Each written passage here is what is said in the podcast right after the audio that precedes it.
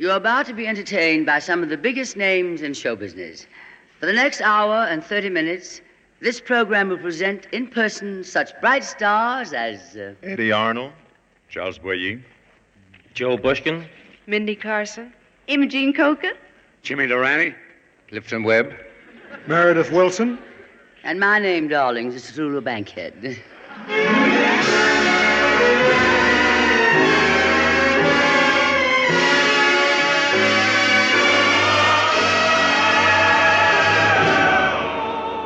The National Broadcasting Company presents The Big Show. Stars in America, the curtains of America, we're going to fill your parlor full of stars. The Big Show. 90 minutes with the most scintillating personalities in the entertainment world. Brought to you this Sunday and every Sunday at the same time as the Sunday feature of NBC's All Star Festival. And here is your hostess, the glamorous, unpredictable Tallulah Bankhead.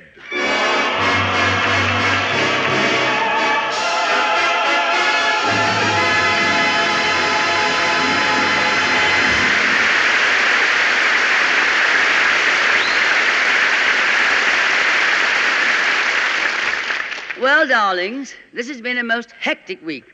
I've been engaged to do a series of lectures all over the country, and I've only just returned from my first engagement at Southern Methodist University, deep in the heart of Texas. Oh, and what a reception I received from those friendly, enthusiastic audiences down there, deep in the heart of Texas. Oh, they're wonderful people. They're almost like us up here in the United States. and I'm so looking forward to going back very soon, way down there, deep in the heart of Texas. What's going on back there? Oh, so if you'll pardon me, darlings, I'd like to say a friendly hello to all the friends I made down there, deep in the heart of Texas. Yankee musicians. well, so much for small talk, and on with the big show. And a very special and dear friend makes his appearance here today, Clifton Webb, whom I've known for a long, long time. About 67 years. what is that? I told them about six or seven years. Yankee writers. Incredible. The great Tallulah reduced to radio. Clifton Webb.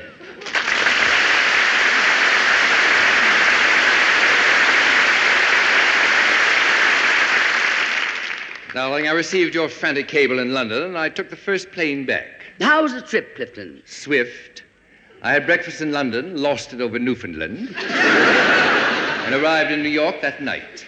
When I got your cry for help, I thought you were broke. I thought you were ill. I thought you were dying. These I wouldn't mind, but Tallulah Bankhead on radio. Huh. What would Sarah Bernhardt say? Eleanor Duse? I don't see that old crowd anymore, darling.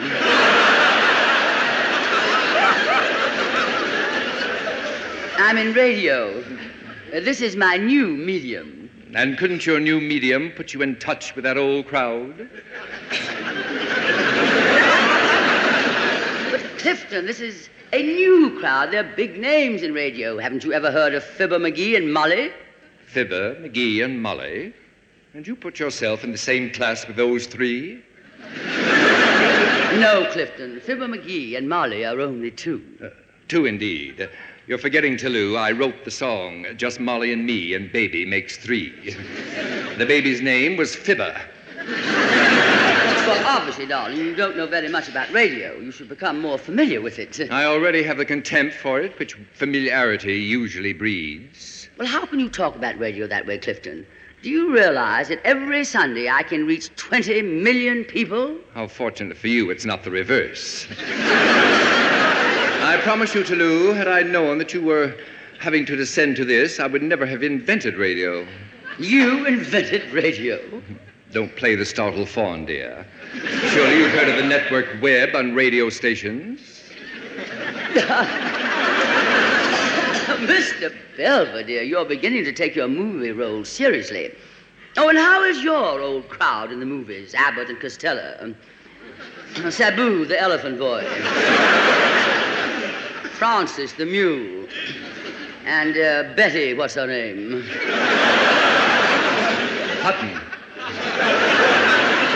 Surely, Toulouse, you're not mentioning motion pictures in the same breath with radio. Don't talk to me about radio. I've seen those popcorn classics in which you appear. Clifton, really, a babysitter.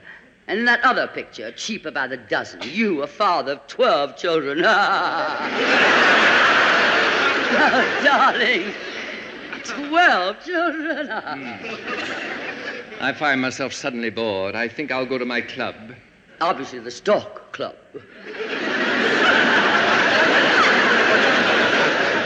Obviously, darling, Noel Coward is not writing your material these days.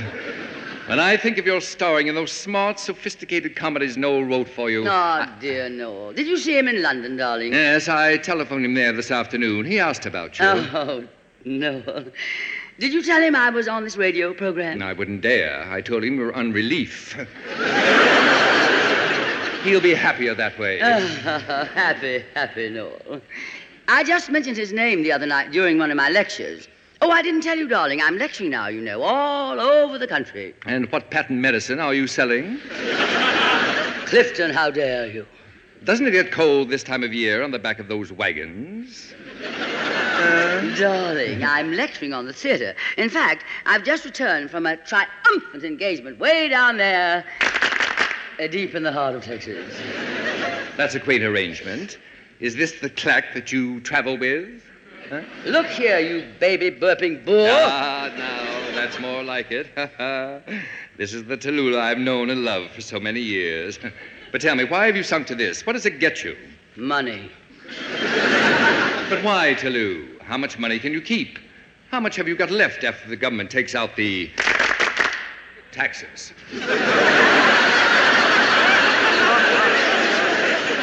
that clack of yours can't even spell.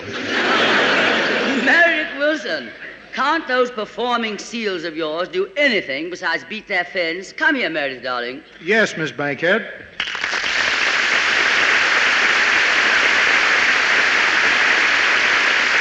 Darling, haven't you some music prepared for this program? Oh, sure. Uh, we were going to play You Go to My Head. Oh, good, darling. Oh, Meredith, this is uh, this is Clifton Webb. Oh, gee, how do you do, Mr. Webb? I'm a big fan of yours. Why, uh, I used to see all your pictures back in Mason City, Iowa. That's my hometown, you know. But uh, I don't suppose you ever heard of Mason City, Iowa. Mason City, Iowa. Population 27,080. It's the county seat of Cerro Gordo County, situated 100 miles from Des Moines. And the mayor is a Mr. H.E. Bruce, whose term expires in April 1951, and I should be there to help re-elect him. Well, gee, that sounds like an exciting town, the way you tell it, Mr. Webb. Toulouse, who is this oaf? Now, Clifton, please, Meredith is one of the most accomplished musicians. He is not an oaf. He seems only half there. Well, half an oaf is better than none. Ladies and gentlemen, Meredith Willson, his Big Show Orchestra and Chorus, in one of Meredith's famous chiffon arrangements, the thrilling You Go to My Head.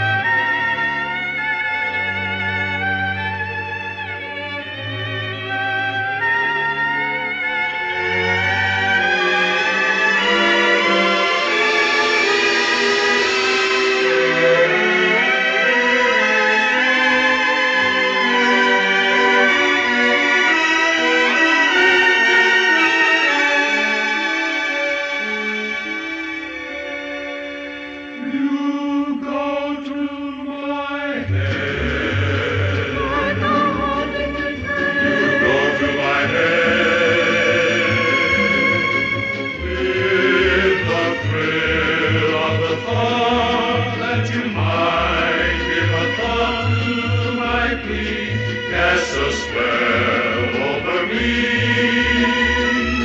Still I say to myself, get a hold of yourself. Can't you see that it never can be?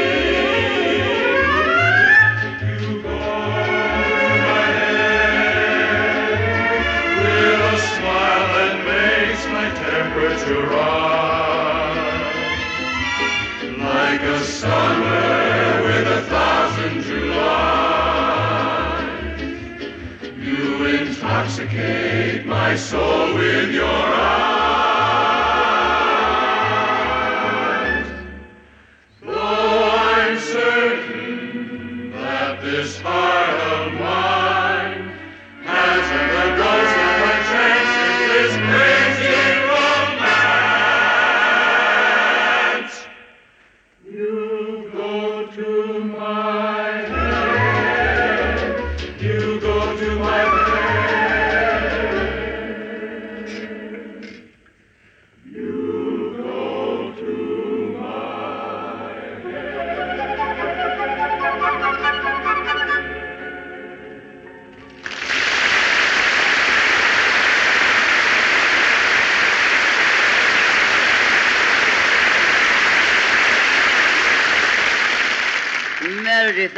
Divine, darling. Uh, Tallulah, since you insist on making a public display of yourself here, I've come to the conclusion that, as your oldest and dearest friend, I should uh, come to your rescue.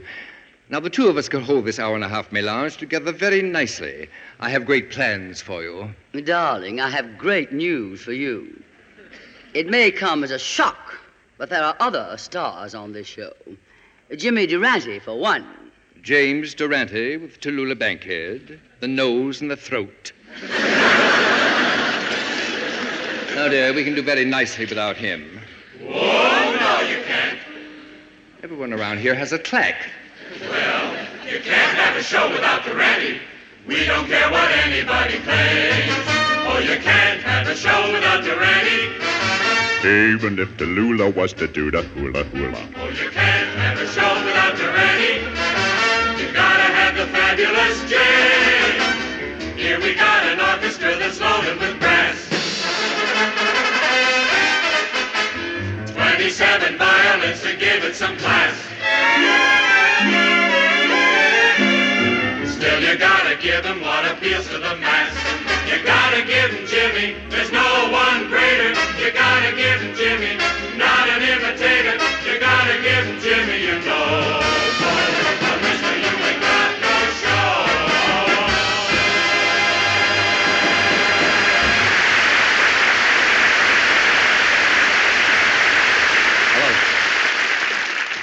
I hear someone mention my name?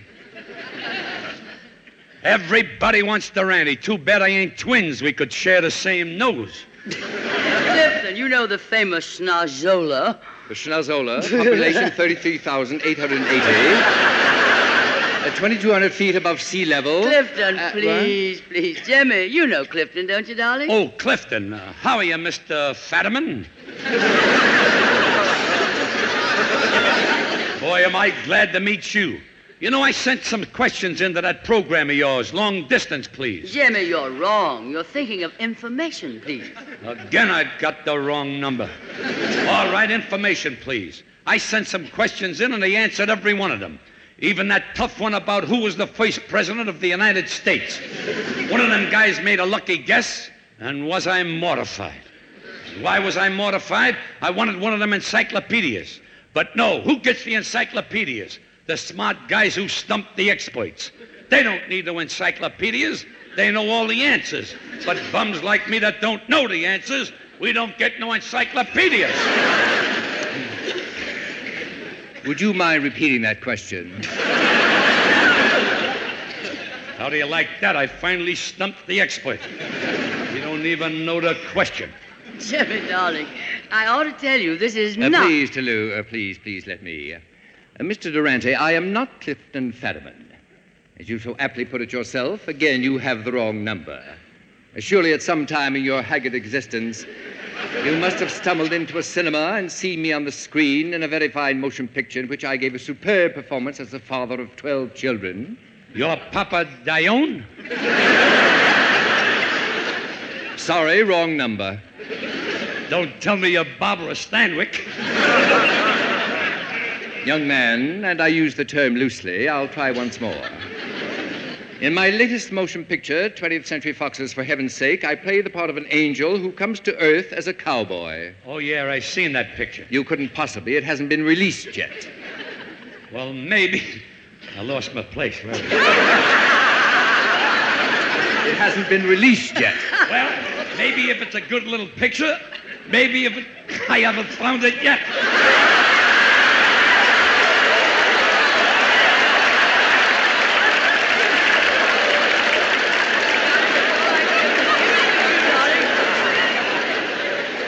You couldn't possibly. It hasn't been released yet. Well, maybe if it's a good little picture, it will get out on parole.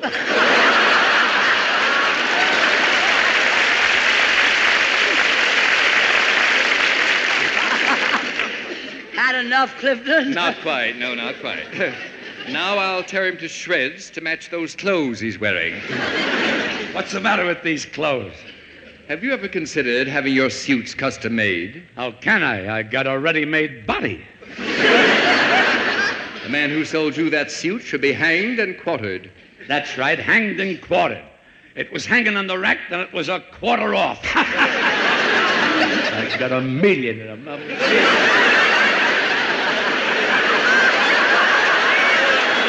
That's not in the script, Jimmy. Besides, I picked it out myself. You can't hold this suit against my tailor. The way it fits you, you have a suit against your tailor. How do you like this guy? Who heads the list of the ten best-dressed men in the country? I am the list. Well, move over. Well, move over and meet the new champ. I just came off the Queen Mary just today. I feel spry and gay. Say now, all the interviewers down at the dock, they tried to interview me, and all the photographers, they tried to click me. They wanted me to pose for cheesecake, but I couldn't get any, so I posed with Strudel, Elsie Strudel.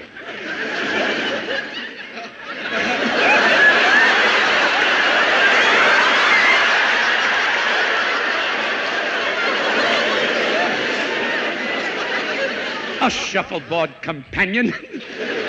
I said, no, folks, you don't pass the situation. Say I'm Jimmy, that well-dressed man. An international sort of dapper dad.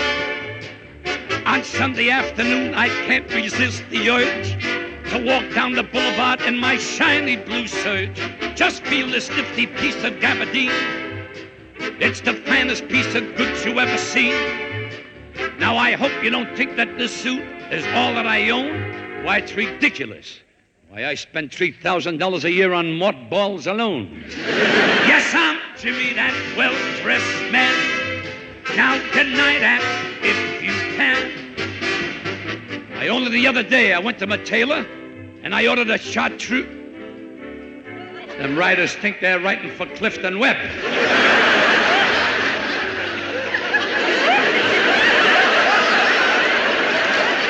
Only the other day I went to my tailor and ordered a purple coat. with reversible shoulders, a lavender chapeau, with a peacock feather, and a mink vest, live mink. But instead of a walking stick, I bought myself a baseball bat. Because if I ever pass a pool room in that outfit, I'll be ready. yes, I'm Jimmy, that well-dressed man. I set the styles for the social plan till I showed Ronald Colman how to dress to kill. He didn't even know his worsted from his English twill. You know, I'll never forget walking into the theater this morning wearing a new pair of Sears and Roebuck slacks. And what happened? The first time I bent over, Sears and Roebuck dissolved partnership. Say now I'm Jimmy, that well-dressed man. Now deny that if you can. Yes, deny that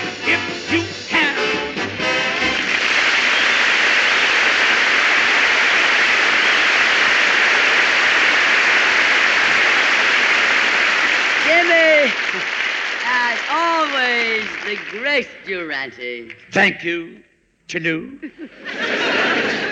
How about your friend there? What does he think? Oddly enough, I liked it. I can't think why. There's an appalling lack of technique.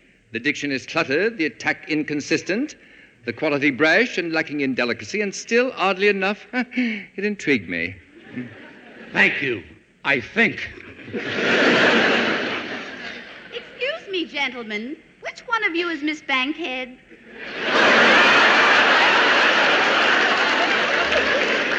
Imogene Coca.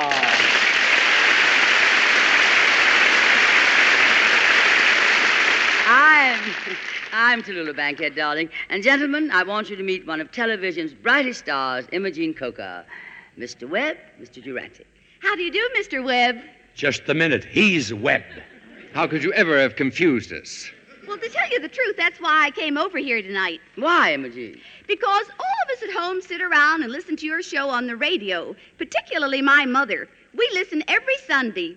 We hear what's going on, but we just can't see it. I just can't see it either, and I'm right here. Well, that's the way we feel at home. So I promised my mother, she's sitting at home now listening, I promised her I'd kind of describe what's going on. So you people go right ahead and do whatever you're doing, and I'll try to explain it to my mother. I won't be in your way, will I? Yes. oh, well, let's get on with the show. Where were we, darling? What were we saying? I was talking to Mr. Fetterman here when it. I put the comma in the wrong place. You'll have to excuse me.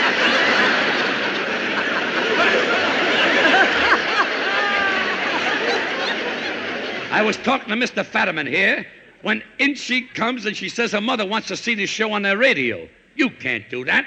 That's television without television. It's bad enough to have television without entertainment, but television without television, that's double jalopity. I hope I'm not misquoted. See you later, Chilu.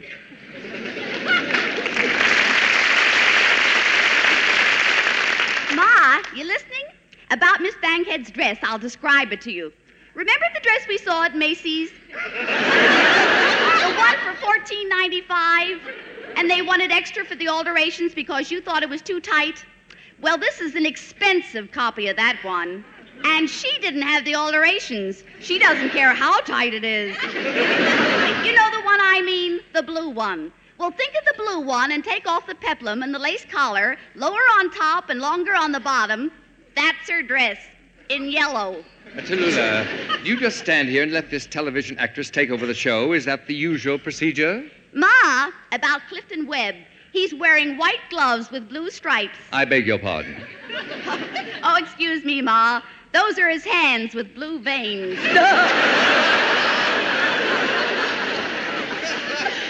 oh, Ma, you were wrong. She's got all of her teeth.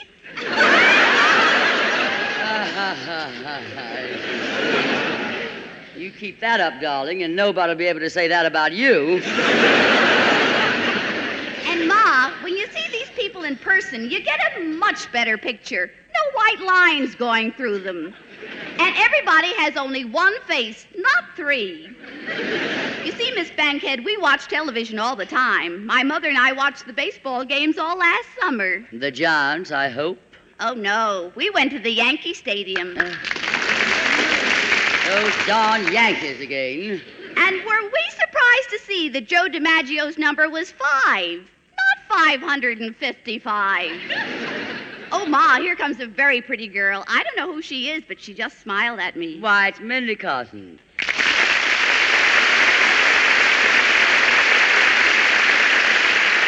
Mindy, come here, darling. I want you to meet Clifton Webb. How do you do? Oh, how do you do, Mr. Webb? I've looked forward to seeing you in person. Thank you. And if I'd have known what you looked like, I'd have looked forward to seeing you in person.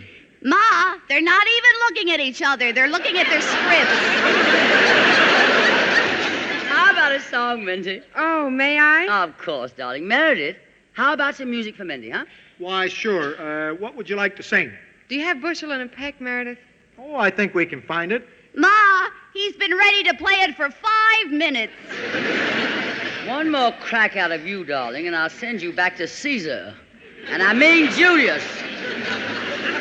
Mindy, darling, would you please sing, huh?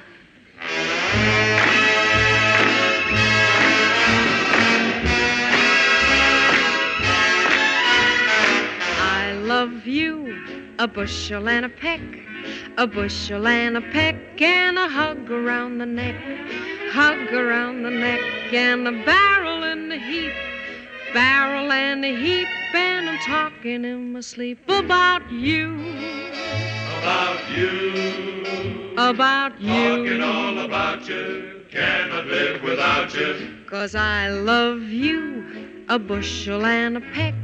You bet your pretty neck I do. Listen,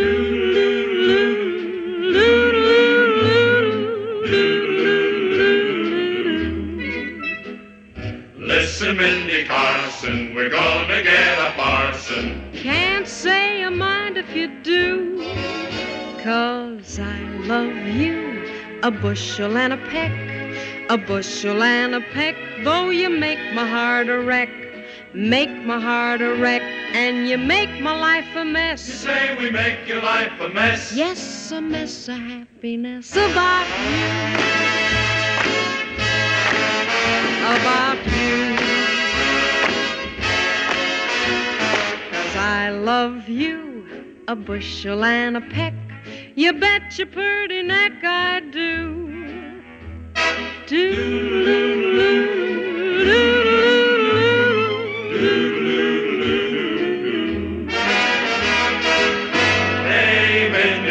You doing on the farm? What you doing with the basket on your arm? Well, I love you, a bushel and a peck, a bushel and a peck, and it beats me all the heck, beats me all the heck, how I'll ever tend the farm, ever tend the farm when I wanna keep my arm about you, About you. about you. Cuter than the dickens, say the cows and chickens. cause I love you, a bushel and a peck. You bet your pretty neck I do. Cause I love you, a bushel and a peck. And you bet your pretty neck I do. I do.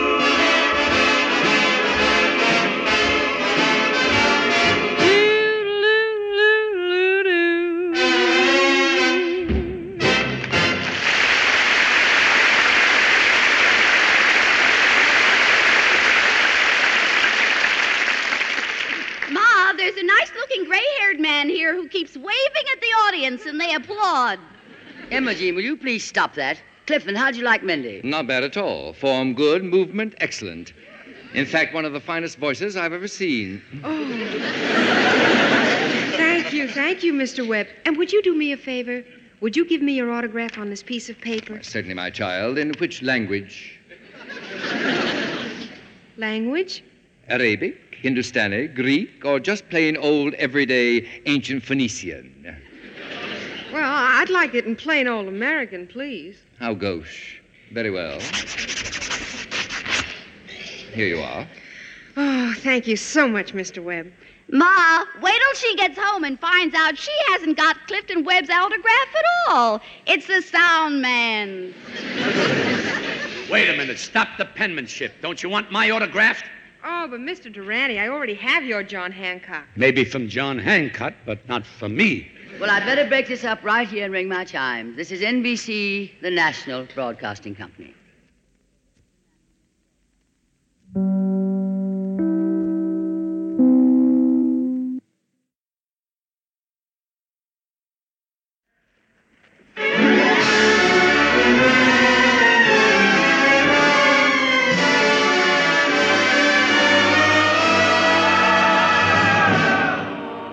Big Show.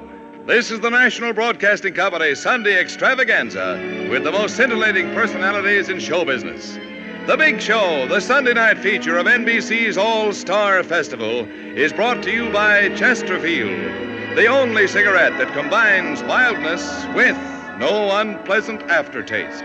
The cigarette that brings you Bing Crosby and Bob Hope. By RCA Victor, world leader in radio, first in recorded music, first in television by the makers of Anacin for fast relief from pain of headache, neuritis, and neuralgia, and by your local Ford dealer who is now displaying the new 1951 Ford, the car that's built for the years ahead. The big stars on this program are Eddy Arnold, Joe Bushkin, Charles Boyer, Mindy Carson, Imogene Coca, Jimmy Durante, Clifton Webb, Meredith Willson, and the Big Show Orchestra and Chorus.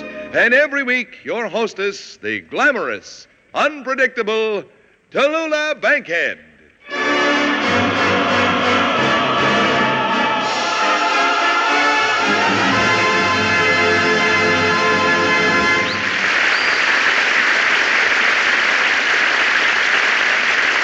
Well, darling, we've been having a difficult time trying to keep the big show intact this week. That's because there are so many diverse temperaments to deal with. Now, first there's my friend Clifton Webb, the talented stage and motion picture star. He resents my being on radio entirely. I resent her being on radio entirely. He thinks I'm debasing myself by being on radio. I think she's debasing herself by being on radio. Clifton's getting a little too old to accept new ideas. I think she's debasing herself by being on radio. And then I'm having a little difficulty with Imogene Coca. Now, she's a television star. She's been listening to our show on radio with her mother. Her mother misses being able to see the performance as well as hear it. My mother misses being able to see the performance as well as hear it. So Imogene is describing to her mother whatever is happening on stage. So I'm describing to my mother whatever is happening on stage. I have a feeling she's quite impressed with us. Ma, that's not in the script. She's ad libbing. and then we have uh, Jimmy Durante with us. He's a little confused about one of our guest stars. I'm a little confused about one of the guest stars. He has Clifton Webb mixed up with Clifton Fadiman. I have Clifton Webb mixed up with Clifton Finnegan. Well, as a result, Jimmy has become psychoneurotic, hypersensitive, and psychologically unstable. As a result, I have become, here we go, psychoneurotic, hyposensitive, and, and, and psychologically, I belong in a stable. And then, of course, of course, I've been waiting to introduce one of my very favorite people, the world famous stage and motion picture star. His name is Charles Boyer.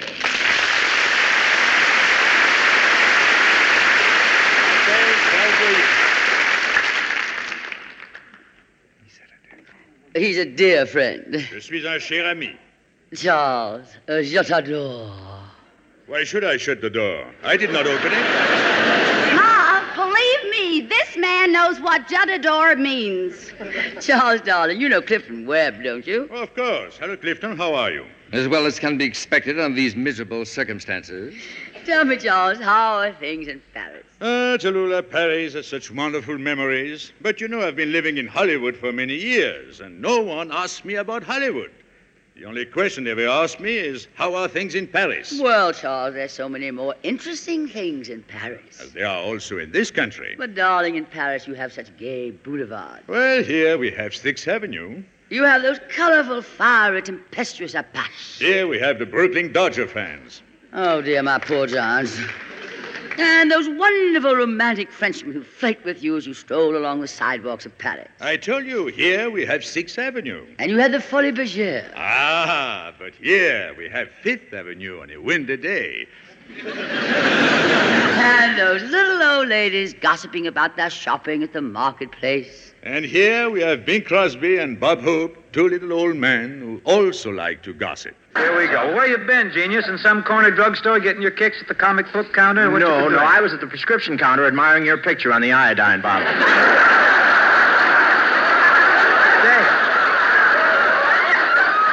There's a delightful picture of you on the Lydia Pinkham bottle, too.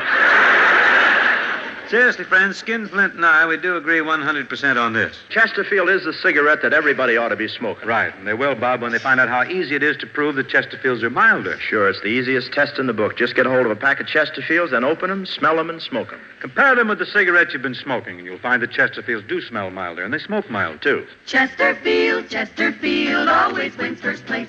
That milder, mild tobacco never leaves an aftertaste. So open a pack, give 'em a smell. Then you'll smoke 'em.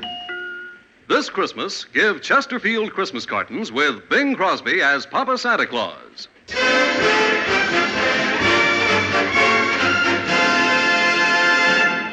Ladies and gentlemen, one of America's most popular folk singers, whose records have sold in the millions 14 million to be exact.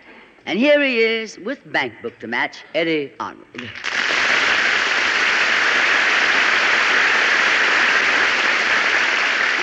Welcome to the big show, Eddy, and I want you to meet Clifton Webb.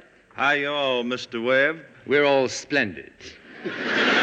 Clifton, Eddy is one of our great folk singers, a southern folk singer. You come from Tennessee, don't you, Eddy? I do, and uh, you come from Alabama, don't you, ma'am? I do, sir. I now pronounce you Mason and Dixon. Clifton, we must draw the line somewhere. I want you to be nice to Eddy Arnold. He's come all the way up here from Nashville to be on our show. Mr. Webb's probably never heard of Nashville, Tennessee. You'll be sorry you gave him that straight line. Tennessee, one of the 48 states. Population 2,915,841. Tennessee is bounded on the west by Arkansas, on the north by Kentucky, on the east by North Carolina, and on the south by Mississippi, Alabama, and Georgia. As you can see, it's practically in the middle of nowhere. How dare you, Clifton? Sir, you have insulted a flower of the Southland, and I'm forced to thrash you within an inch of your life. How cliche can you get? Sir, defend yourself. I intend to beat you to a pulp. Don't you dare touch me. Well, if you won't defend yourself, sir, I'm going to play my guitar and sing. Well, if that's my choice, beat me to a pulp. Eddy, darling, never mind that Yankee. He's still angry because the North lost the war. what are you going to sing for us, darling? A lovely little thing, the love bug itch. Ah. When the love bug bites, you don't know where to scratch. It keeps right on biting, then it begins to hatch. It makes the old feel young and the poor feel rich. It's just a little thing that's called the love bug itch. Oh, the day I held my baby on my knee, along came the love bug and took a bite of me. I put my arms round her, tied a lover's hitch. I tingled and I knew I had the love bug itch. Oh, I love her lips. I love 'em close to mine. I love 'em 'cause they taste like a drop of cherry wine. I'm gonna stick to her just as if she's glue. I'm itching for her. I know oh, she's itching too.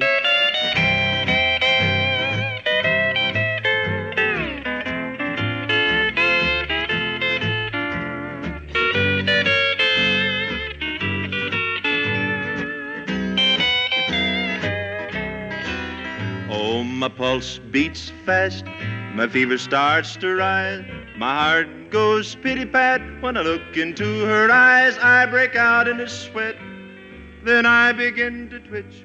There ain't no vaccination for the love bug itch. When the love bug bites, you don't know where to scratch.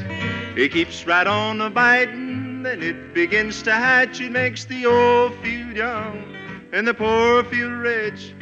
It's just a little thing that's called the love itch.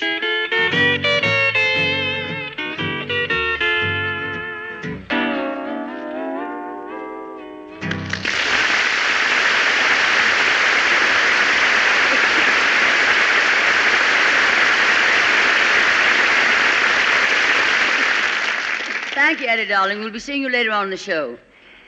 You know, darlings, in many ways and little things, the times we're living through now are quite like the restless hours and uncertain times in which F. Scott Fitzgerald's fascinating people lived their glittering moment. Charles Boyer joins me now in retelling here on the big show one of Scott Fitzgerald's most poignant stories from his work, All the Sad Young Men. Here is The Adjuster.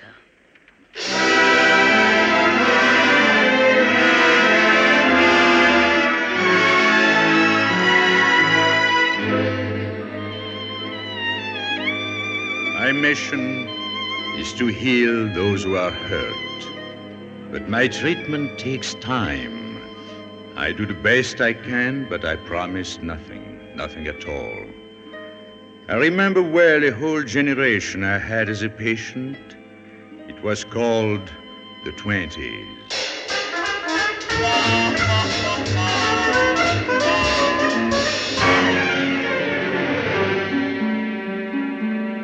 You remember the 20s? They lived as if they were already damned. They danced and they drank and they played as if yesterday had never been, as if tomorrow were a lie.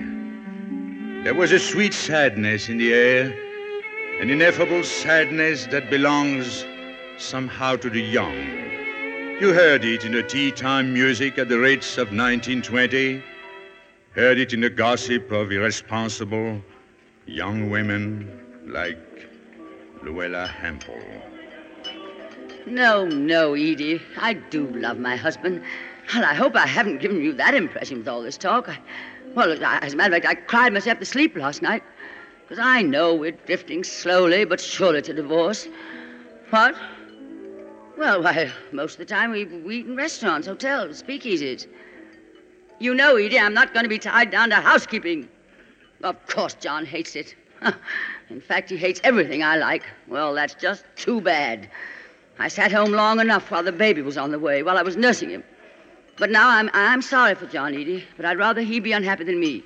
No, no, no, no, darling, you mustn't pay the check, Edie. I've got the money right here. Oh, goodness, it's late. Oh, dear, we've got to run.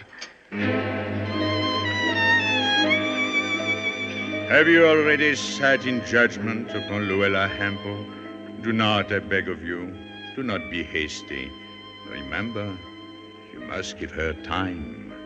Yet I promise nothing, nothing at all.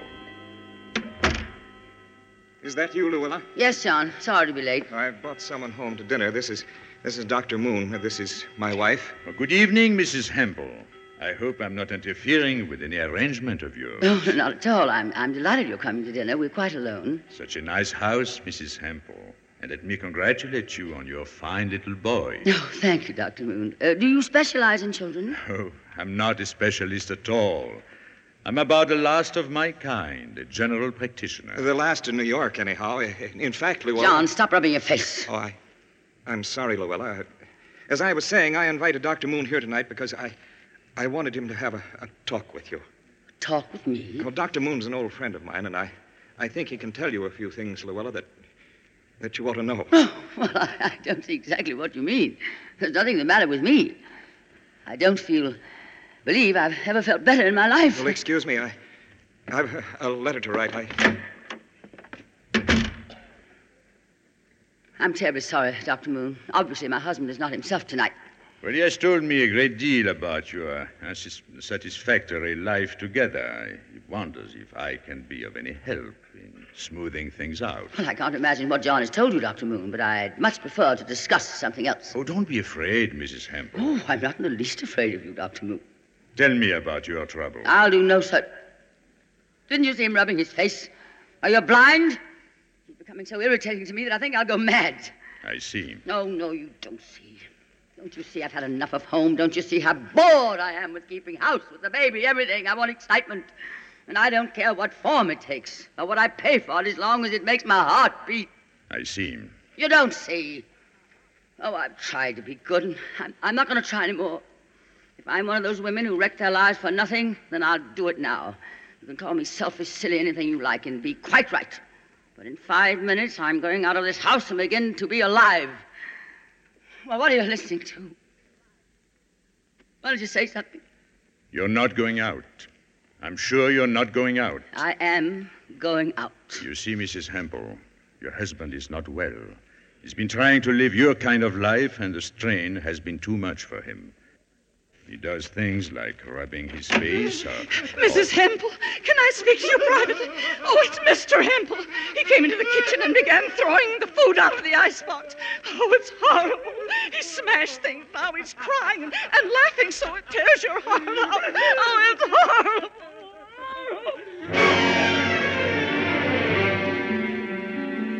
A sudden shock can seem to last an eternity. Moments later, it is only an eon. Hours later, an era. Months later, an hour. It was so in the case of Luella Hempel. Mrs. Hempel, you seem well. I am well, Dr. Moon. Thank you. I congratulate you on the way you've taken hold of things. But I haven't taken hold of things at all. I did what I have to do. That's just it. But the house isn't going. I had to discharge the servants, all but the nurse who doesn't know her business. And the baby's sick, and everything just as messy and terrible as it can be. Well, would you mind telling me how you found out that the nurse doesn't know her business? You find out various unpleasant things when you're forced to stay around a house. When you have to cook, clean, take care of a sick baby, tend to an invalid husband? You've made progress, but I feel somewhat discouraged. As I told you, I promise nothing. I only do the best I can. What do you mean? You've done nothing for me. Nothing at all. Nothing yet, Mrs. Hempel. It takes time. Oh, I've met your type before. For some reason, you think that you have a standing here as an old friend of the family. But I don't make friends quickly. And I haven't given you the privilege of being so, so personal with me. Now, if you'll excuse me, Dr. Moon, I have work to do. Mrs. Hempel, Mrs. Hempel, please come quickly. Nurse, what is it? What's the matter? What's happened? Oh, no, not my baby. Not my baby.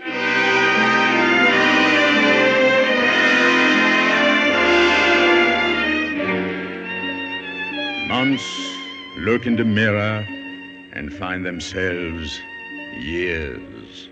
Yet somehow the heart is heedless of time. The heart is reluctant to yield. I needed patience with Mrs. Hempel. Mrs. Hempel, You go away. your husband needs you. I don't care. You haven't anyone now but him. I hate you. If you like, I promised nothing, you know. I do the best I can. You'll be better when you realize that your baby is dead. That he has been dead for a long time. You lie.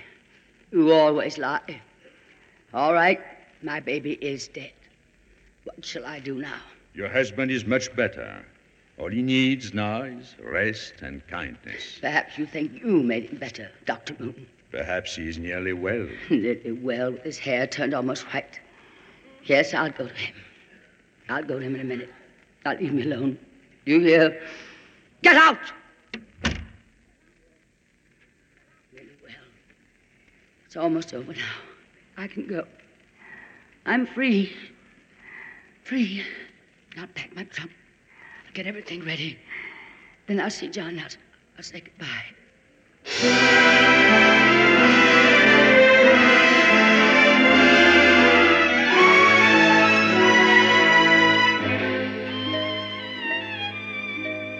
We were just talking. Nurse thinks it'd be a good thing for both you and me if you took me out for a ride today instead of her. No, John, I, not today. I, I don't feel up to it. But you're dressed for going out, dear. Yes, John, yes. Let me kiss you, John. Why, Luella, your your cheek is wet. Are you are you crying? No, no, I, I just want to say goodbye. I'm free now. Just pick up the traveling case. Open the door. Mrs. Hempel, No, no, Dr. Moon. you can't run away from yourself. I've got to go away. Out of this house of death and failure. You haven't failed. You've only begun. Let me pass. No. Go back and tell the nurse you'll take your husband for a drive. I can't. I can't. All right. All right. I'll go back, Dr. Moon.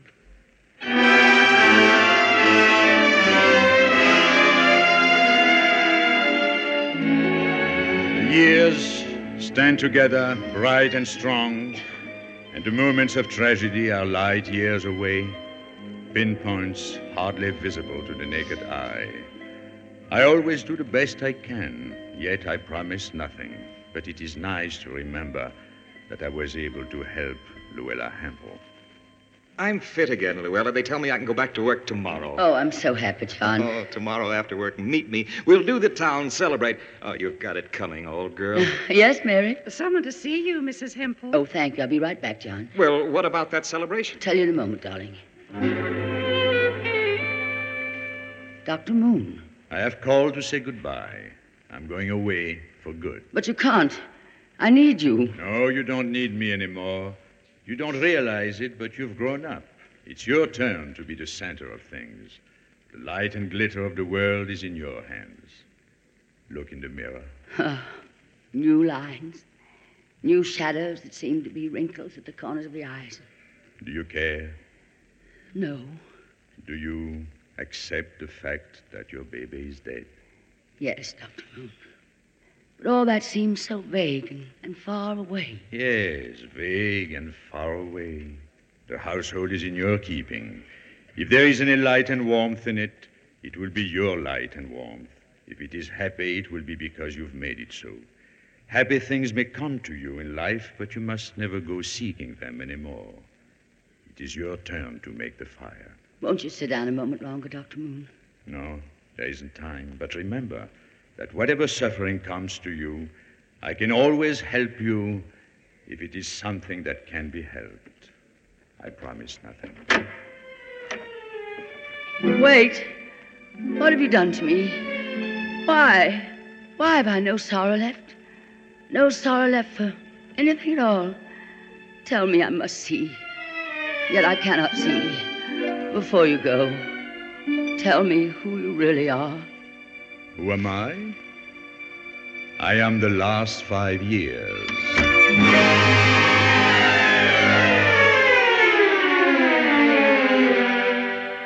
Luella, oh, there you are. I've an inspiration. Let's make it a real celebration tomorrow night. Cocktails at Moriarty's, dinner at the Plaza, dancing. No, no, no, darling. You're coming home to me.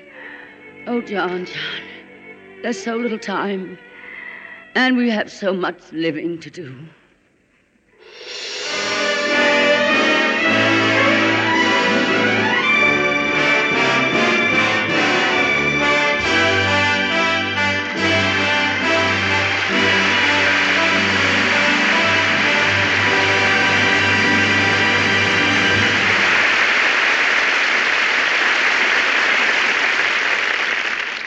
Here's a word from RCA Victor.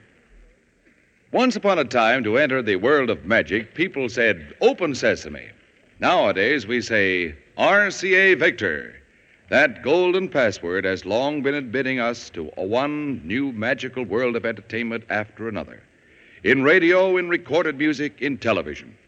And now comes the crowning RCA Victor Magic Piece, a complete home entertainment unit which combines the RCA Victor best of all three worlds in one beautiful cabinet. Two radios, AM and FM, two automatic record changers to play all record speeds, and of course, RCA Victor million proof television, America's favorite. You'd expect these RCA Victor combinations to be labeled for millionaires only. Instead, as your RCA Victor dealer will show you, they cost far less than you'd pay for each console instrument separately. They'll revive your faith in Santa Claus. In fact, Santa Claus will be with you permanently after he delivers your RCA Victor combination, a magic piece which hands out free tickets every day to all the Shangri La's in the world.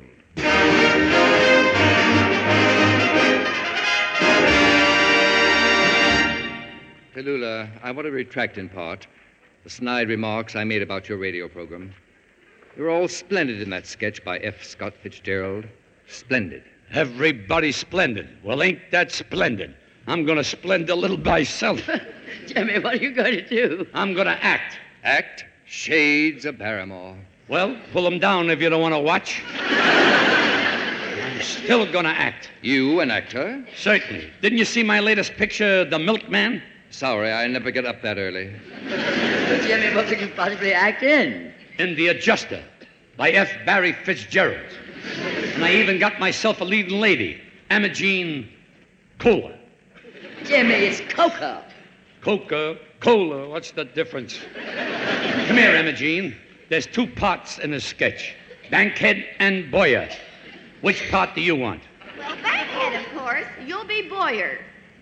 Okay, we'll do it the hard way. Meredith, mood music if you're in the mood.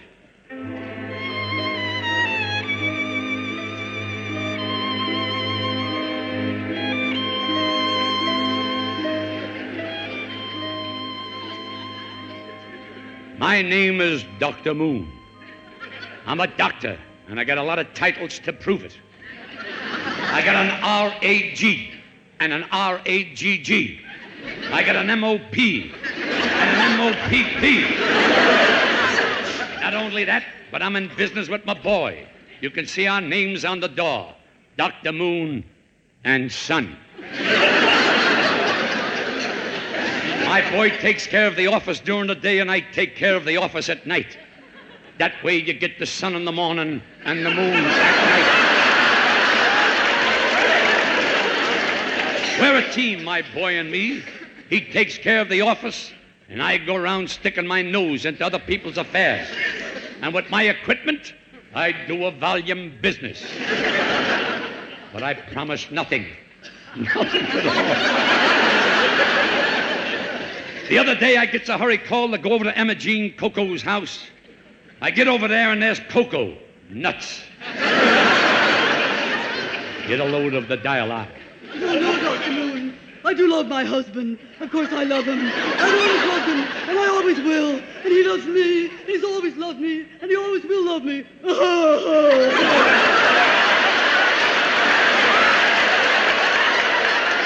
my sweet darling. But I'm drifting away from him. I always drifted away from him, and I always will drift away from him. And he's drifting away from me, and he has always drifted away from me, and he always will drift away from me. Fine, doing Bankhead. But I worry about him, and I always have worried about him, and I always will worry about him. I do nothing but worry, worry, worry. You don't know it, Mrs. Coco, but you worry too much. I used to worry. One time I worried so much, my hair turned gray overnight, and it was laying on the chiffonier. I beg your pardon, lying on the chiffonier. You lie. You always lied. You lied before, and you're lying now. You and my husband. He came into the kitchen, threw all the food out of the refrigerator. He's crazy. Threw all the food out of the refrigerator. Yes, the apples, the bananas. He ain't so crazy. You know you're not supposed to keep bananas in the refrigerator. I tell you, he's crazy. He's in his room now, crying and wailing. Look, I'll show you. When the love bug bites, you don't know where to scratch. He keeps right on biting, then it begins. You see, he's crazy. But he sold 14 million records. That's a lot of shellac. But what's so crazy about selling 14 million records? He sold them to me. What did you buy them for? I like them. I got news for you. He ain't crazy. You're the one that's crazy. Anybody that bought 14 million records has got to be crazy. And that's my advice to you. But I promise you nothing. Doctor. Then if I get rid of those 14 million records, I'm cured? Why don't you take them, Doctor? I most certainly will not. Why not? If I do that, what am I going to do with my 14 million records?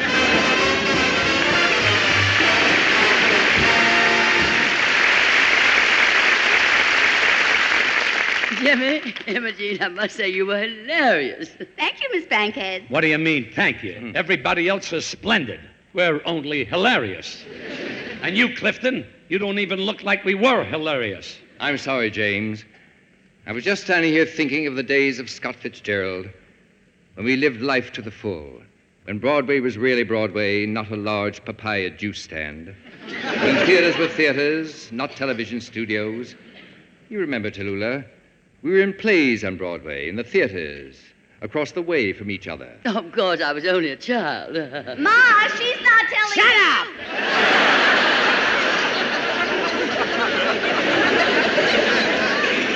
We meet after the theater, Tallulah, remember? The gay little restaurants we went to, the soft music and candlelight, the exotic food. I'm getting hungry just thinking about it. Let's go someplace and grab an exotic sandwich. Grab a sandwich. That's the story of this era. Not like the old days, Tallulah. And the people, and those wonderful mad people, where have they all gone? I've just seen some of them, but they're on the continent. Living a kind of life which seems to have disappeared here. Everybody who is anybody is over there. Jimmy? Then the Ah. restaurants.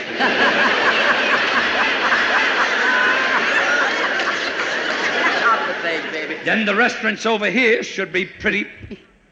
Empty. Then the restaurants over here should be pretty empty.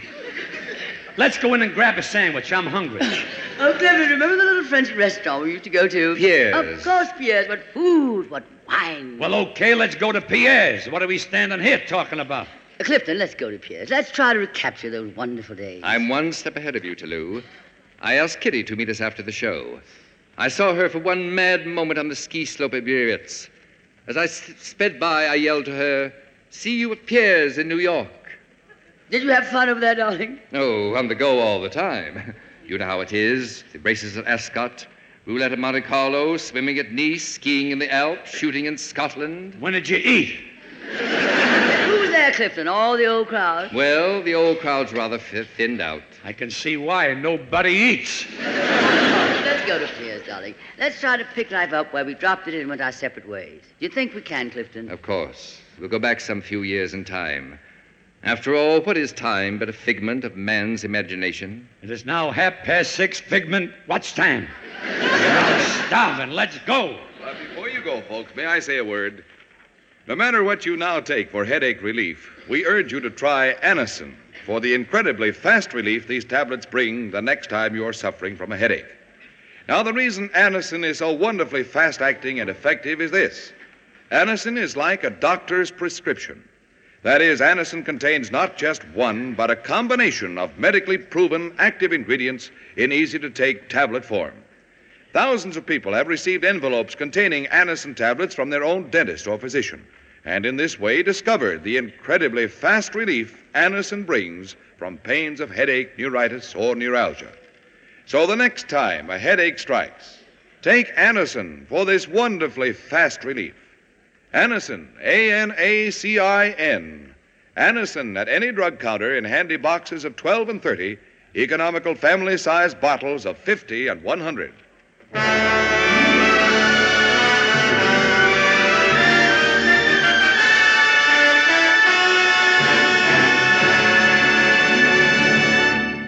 Right, we're off for Pierre's.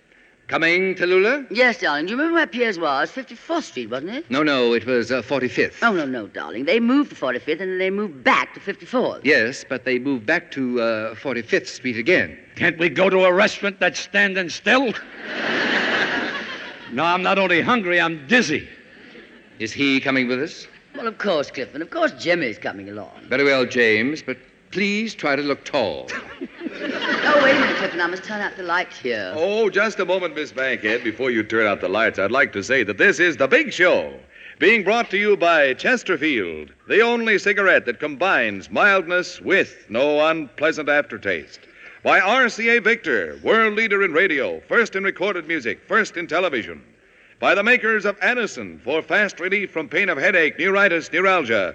And by your local Ford dealer, who is now displaying the new 1951 Ford, the car that's built for the years ahead. Now, Tallulah, would you like to ring your chimes? Thank you, Ed. This is NBC, the National Broadcasting Company.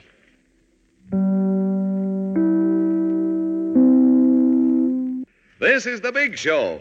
And Tallulah Bankhead and Clifton Webb, trying to recapture the memory of an earlier day, have gone to a little restaurant they used to frequent years ago, taking with them Jimmy Durante.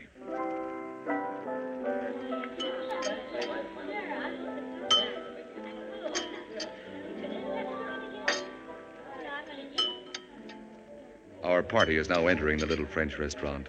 The proprietor greets them.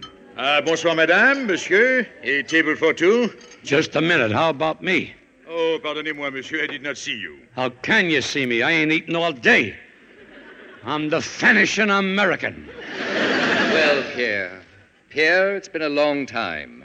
My old friend Pierre. Pierre, how do you do it? You haven't aged a day in all these years, has he, Clifton, darling? Looks the same as ever. Well, if Pierre looks the same as ever, it is a miracle because Pierre has been dead for 15 years. Well, Tallulah, we stayed away too long, and what a pity. There are so many old memories I wanted to talk over with Pierre. Well, tell them to me. If I don't get something to eat pretty soon, I can deliver the message in person. I am Charles. You have a reservation, of course. We have a reservation with the pass. Ah, would monsieur care to wait until Mr. Pass arrives? No, no, no, Pierre, you don't understand. Uh, Charles, madame, you have a reservation? Oh, you don't understand, Charles. We've come back after all these years to take another look at the old place we remembered so fondly. The proprietor may have changed, but the place is the same. I already have that old nostalgic feeling. You remember, darling, the expression we used to use? We used to say, Pierre is the cat. Oh, of course, of course. A table for Mr. and Mrs. Pierre Katz. Well, would you care to check your wraps at the courtroom? The young lady will take care of them. Fifi, darling. Look, to Lou, it's Fifi. Still checking coats. Oh, coats. Phoebe, darling, don't you remember us? Of course, we've changed, but then so have you. You used to be tall and dark and had coal black hair. Now you're short and blonde. Mm, my name is Mindy. Uh, darling, how quaint. You've even changed your name. Well, you don't mind if we go on calling you Fifi. You see, we're trying to get back something we lost here years ago. If you lost it in this cloakroom, you'll have to have a check to get it back. Ah, if it were only that simple to get back what we're looking for. All I'm looking for is something to eat. Follow me. I have a nice table with candles. Okay, I'll eat that. Here we are. May I recommend a drink to start, perhaps? Oh, good. I'll have. Now, just a moment, Tallulah. Yes, darling. Let me see if I can remember. For you, ah, yes, a very dry martini with a little onion. Oh, Clifton, you remembered. And for you, darling, a martini with an olive, right? You remembered, too. Hey, uh, Gendon, make me a double. Double martini? Double olives and double onions. I remembered I'm hungry. Oh, just a moment, Pierre. Charles. Tallulah, what are we doing ordering martinis? Don't you remember?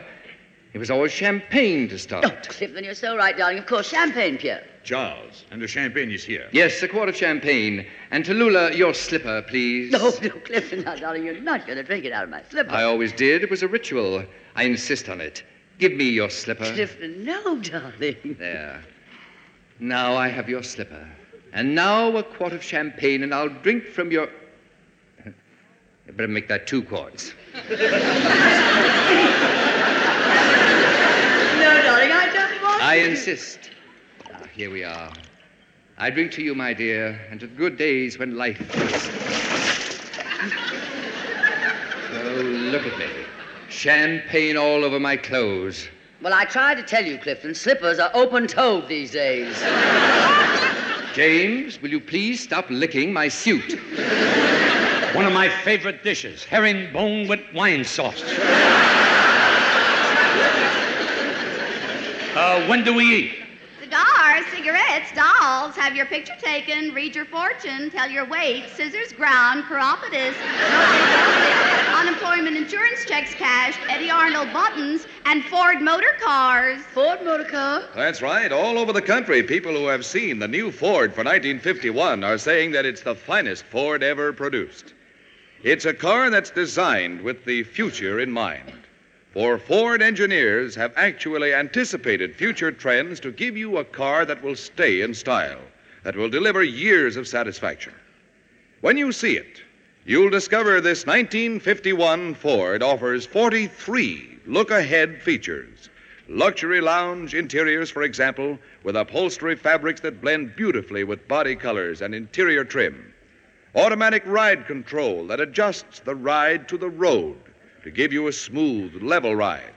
The automatic mileage maker that enables you to enjoy maximum fuel economy. Your Ford dealer invites you to see this new quality car as soon as you can. You'll agree you can pay more, but you can't buy better than a 1951 Ford.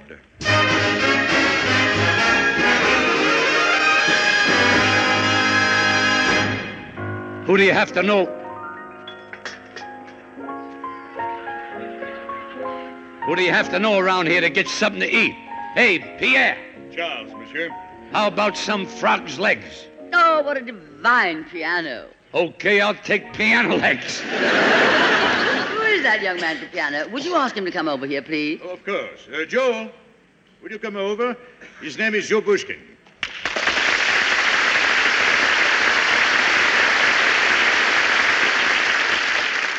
Oh, Mr. Bushkin, I've been listening to your wonderful piano. It's just divine, darling. Thank you, Miss Bankhead, and I'm glad you dropped in tonight because I've written a song dedicated to you. To me? Oh, dear boy, but you shouldn't have. I call it Portrait of Tallulah. Ah, isn't he sweet? But you shouldn't have. Well, I think it really captures the real Tallulah. Oh, isn't he a dear? Uh, but you really shouldn't have. Well, maybe you're right. I shouldn't have. I could change it to Portrait of Betty. Isn't he sweet? Anyway, play it for us, won't you, Joe, darling? How do you like that? Now we're going to have dinner music without the dinner.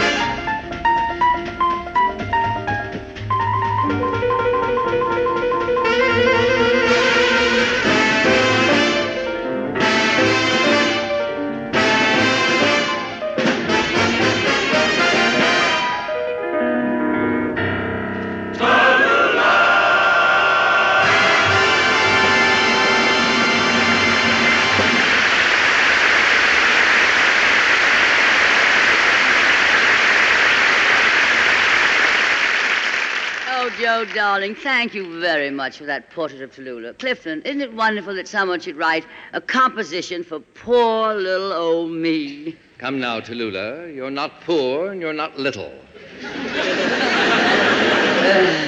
Isn't he sweet? You're just jealous, darling, because no one ever wrote a portrait of Clifton. As a matter of fact, Toscanini and I are working on just such a composition. He's writing the lyric, of course. Well, this has gone far enough. Hey, Pierre. The name is Charles. How about something to eat? Oh, of course. Uh, what would you like to start with? Food. I'll do the ordering. Tallulah, remember the wonderful delicacies they used to serve here? What would you like? Snails, mussels? May I recommend our specialty, monsieur? Of course, Pierre. Charles. What's the difference? Pierre, Charles. Bring on the food. I am trying to recommend something, monsieur, if you will give me but a moment. All right, Charles, go ahead. My name is Pierre. I thought you said Pierre was dead. I'm sorry, my name is Charles, but sometimes I wish I could change places with Pierre. What was it you were going to recommend? Well, we have the most delicious gefilte fish. That's for me, whatever it is. Oh, wait a moment, just a moment. I thought of something. Tallulah. Yes, darling. Do you remember the steaks we used to get here? Oh, yes, those tender, thick, luscious steaks. Oh, you do remember, don't you? Yes. Yes, that's what we'll have, Charles. But the good steaks, the dollar and a quarter steaks, not the 75 cent ones. Ah, monsieur, the dollar and a quarter steaks are now with Pierre. Lucky Pierre. he may be dead, but at least he's eaten. Dollar and a quarter steaks, which you remember so well, are now six fifty. You see, the restaurant business is not what it used to be. All of a sudden, nothing seems to be like it used to be. We came here with a feeling of nostalgia. My eh? stomach is feeling nostalgia. It's trying to remember the last time it had something to eat. But if you want nostalgia, I can give it to you. Right out of the old Club Durant, back in the 30s. When people used to eat once in a while, and everybody was singing right with me. Ink, Oh, a dink a doo, a dink a doo, a a doo. Oh, a crooning. Why, it ink, a dink a doo, a dink a doo, a dink a doo. It's got the whole world spooning. You know, I went into the automat the other day. I put a lead nickel in the slot. What do you think came out? Dumb manager. It goes ink. Dink-a-dee, dink-a-doo. And a dink-a-dee simply means ink. A dink-a-dee, a dink-a-doo.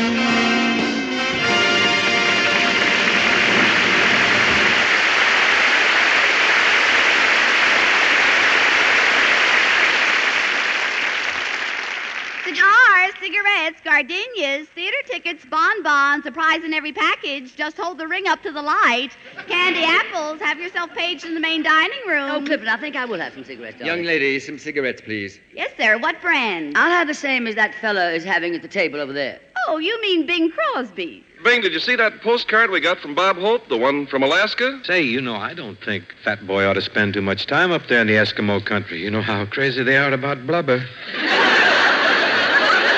Say, what, what was the postcard? Give me the vine on that. What well, uh, didn't you notice the postmark? It No. postmarked the Valley of 10,000 Smokes. Could this Alaska Valley have anything to do with the fact that over 10,000 smokers make the Chesterfield mildest test every day? Well, I don't see how, Bing. You see, the 10,000 smokes up there from Alaskan volcanoes. Well, I'm sure Bob fixed it so all those craters are now smoking those good, milder Chesterfield. Friends, you can prove it to yourself that Chesterfield is the milder cigarette. Just open 'em, smell 'em, and smoke 'em.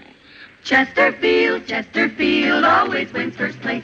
That milder, mild tobacco never leaves an aftertaste. So open a pack, give 'em a smell. Then you'll smoke 'em. This Christmas, give Chesterfield Christmas cartons with Bing Crosby as Papa Santa Claus.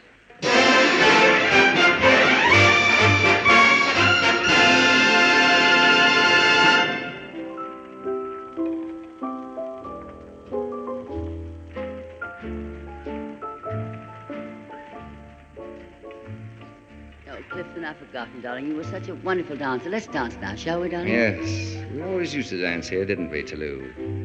Maybe this will bring back some of the wonderful memories. It's just like old times dancing with you. I fit right here. One arm around my shoulder, one arm around my waist, The other arm around. Jimmy, what are you doing between Clifton and me? I'm dancing.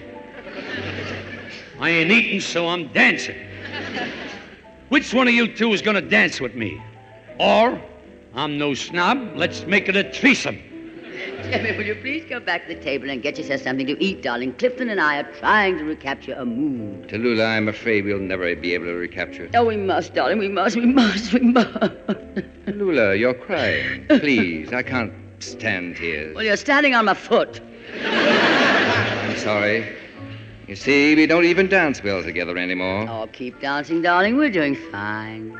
Tallulah, do you remember in the old days the way you used to sing along with the orchestra while we danced? Why don't you sing again now? Oh, Clifton, darling, it's sweet of you to ask me, but I couldn't really. I couldn't. Please, Tallulah, for me, Well, for old time's sake, Tallulah. for old time's sake, darling. Thank you, darling.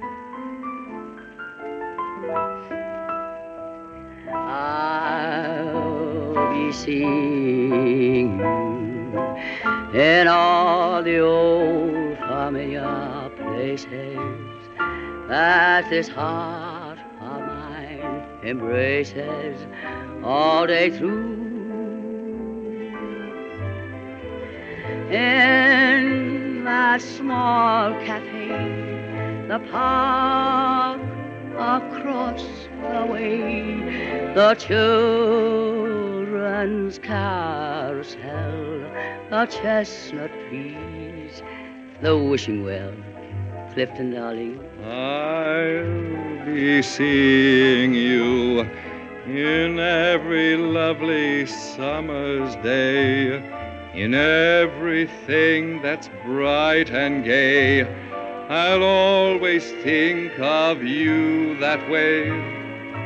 Find you in the morning sun, and when the night is new, I'll be looking at the moon,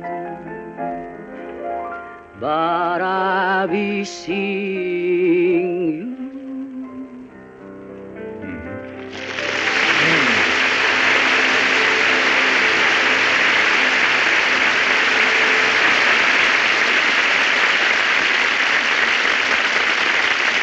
Darling, it's been a lovely, lovely evening, Clifton, but I'm afraid we just can't rekindle old memories. You're right, Tallulah. Well, good night, Pierre. I mean, Charles. Oh, that's quite all right, monsieur. What's the difference if you call me Pierre or Charles or even my real name, Maya? what difference would you name your past? There will always be a past. And 20 years from now, you will be as nostalgic about this evening as you are now about the evenings you spent with Pierre or Sam, which was his real name. Very well put, Sam. No, please, it's Maya. That's an idea, darling. We'll make a date to meet right here 20 years from now. Very well, but please phone me the day before and remind me. Uh, how about you, Jimmy, darling? Will you meet us here, too? I won't have to meet you. I'll be here still waiting for something to eat. Well, Tallulah, until then, good night. Darling, a good night kiss? Oh, I hate these sad partings. But if you must kiss me on the brow, please. Ma, she missed the brow by five inches.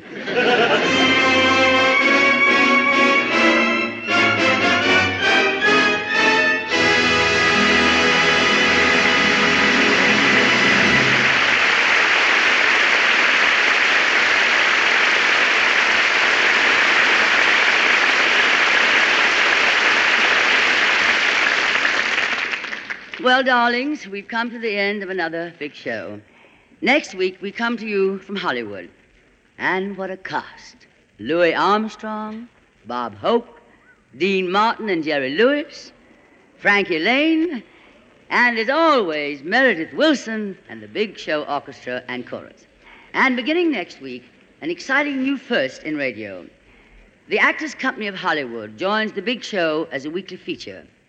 This outstanding theater group, numbering among its members some of the movie's capital's finest creative talents, will bring you each week an exciting, dramatic sketch especially adapted for the Actors Company.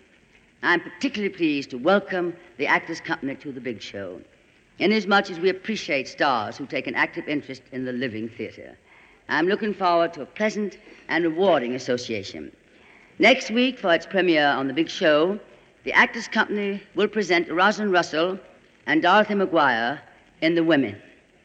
And now, the rest of the company joins me in hoping that until then, may the good Lord bless and keep you, whether near or far away. Mindy? May you find that long awaited golden day Imogene? May your troubles all be small ones, and your fortunes ten times ten. Jimmy? May the good Lord bless and keep you till we meet again. Eddy? May you walk with sunlight shining and a bluebird in every tree. May there be a silver lining back of every cloud you see. Charles, fill your dreams with sweet tomorrows. Never mind what might have been. Clifton? May the good Lord bless and keep you till we meet again. Joe? May you walk with sunlight shining and the bluebird in every tree. May there be a silver lining back of every cloud you see. Fill your dreams with sweet tomorrows.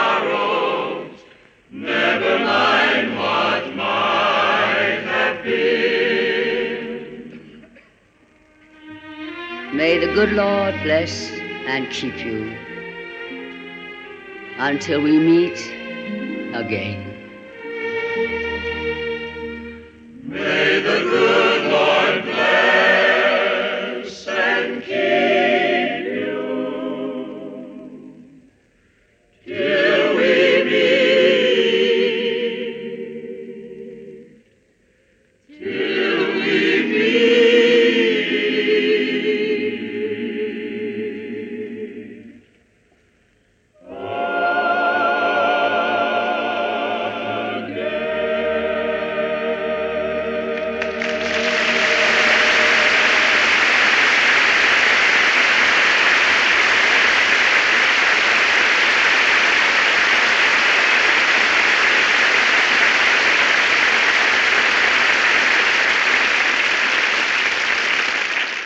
night, darlings.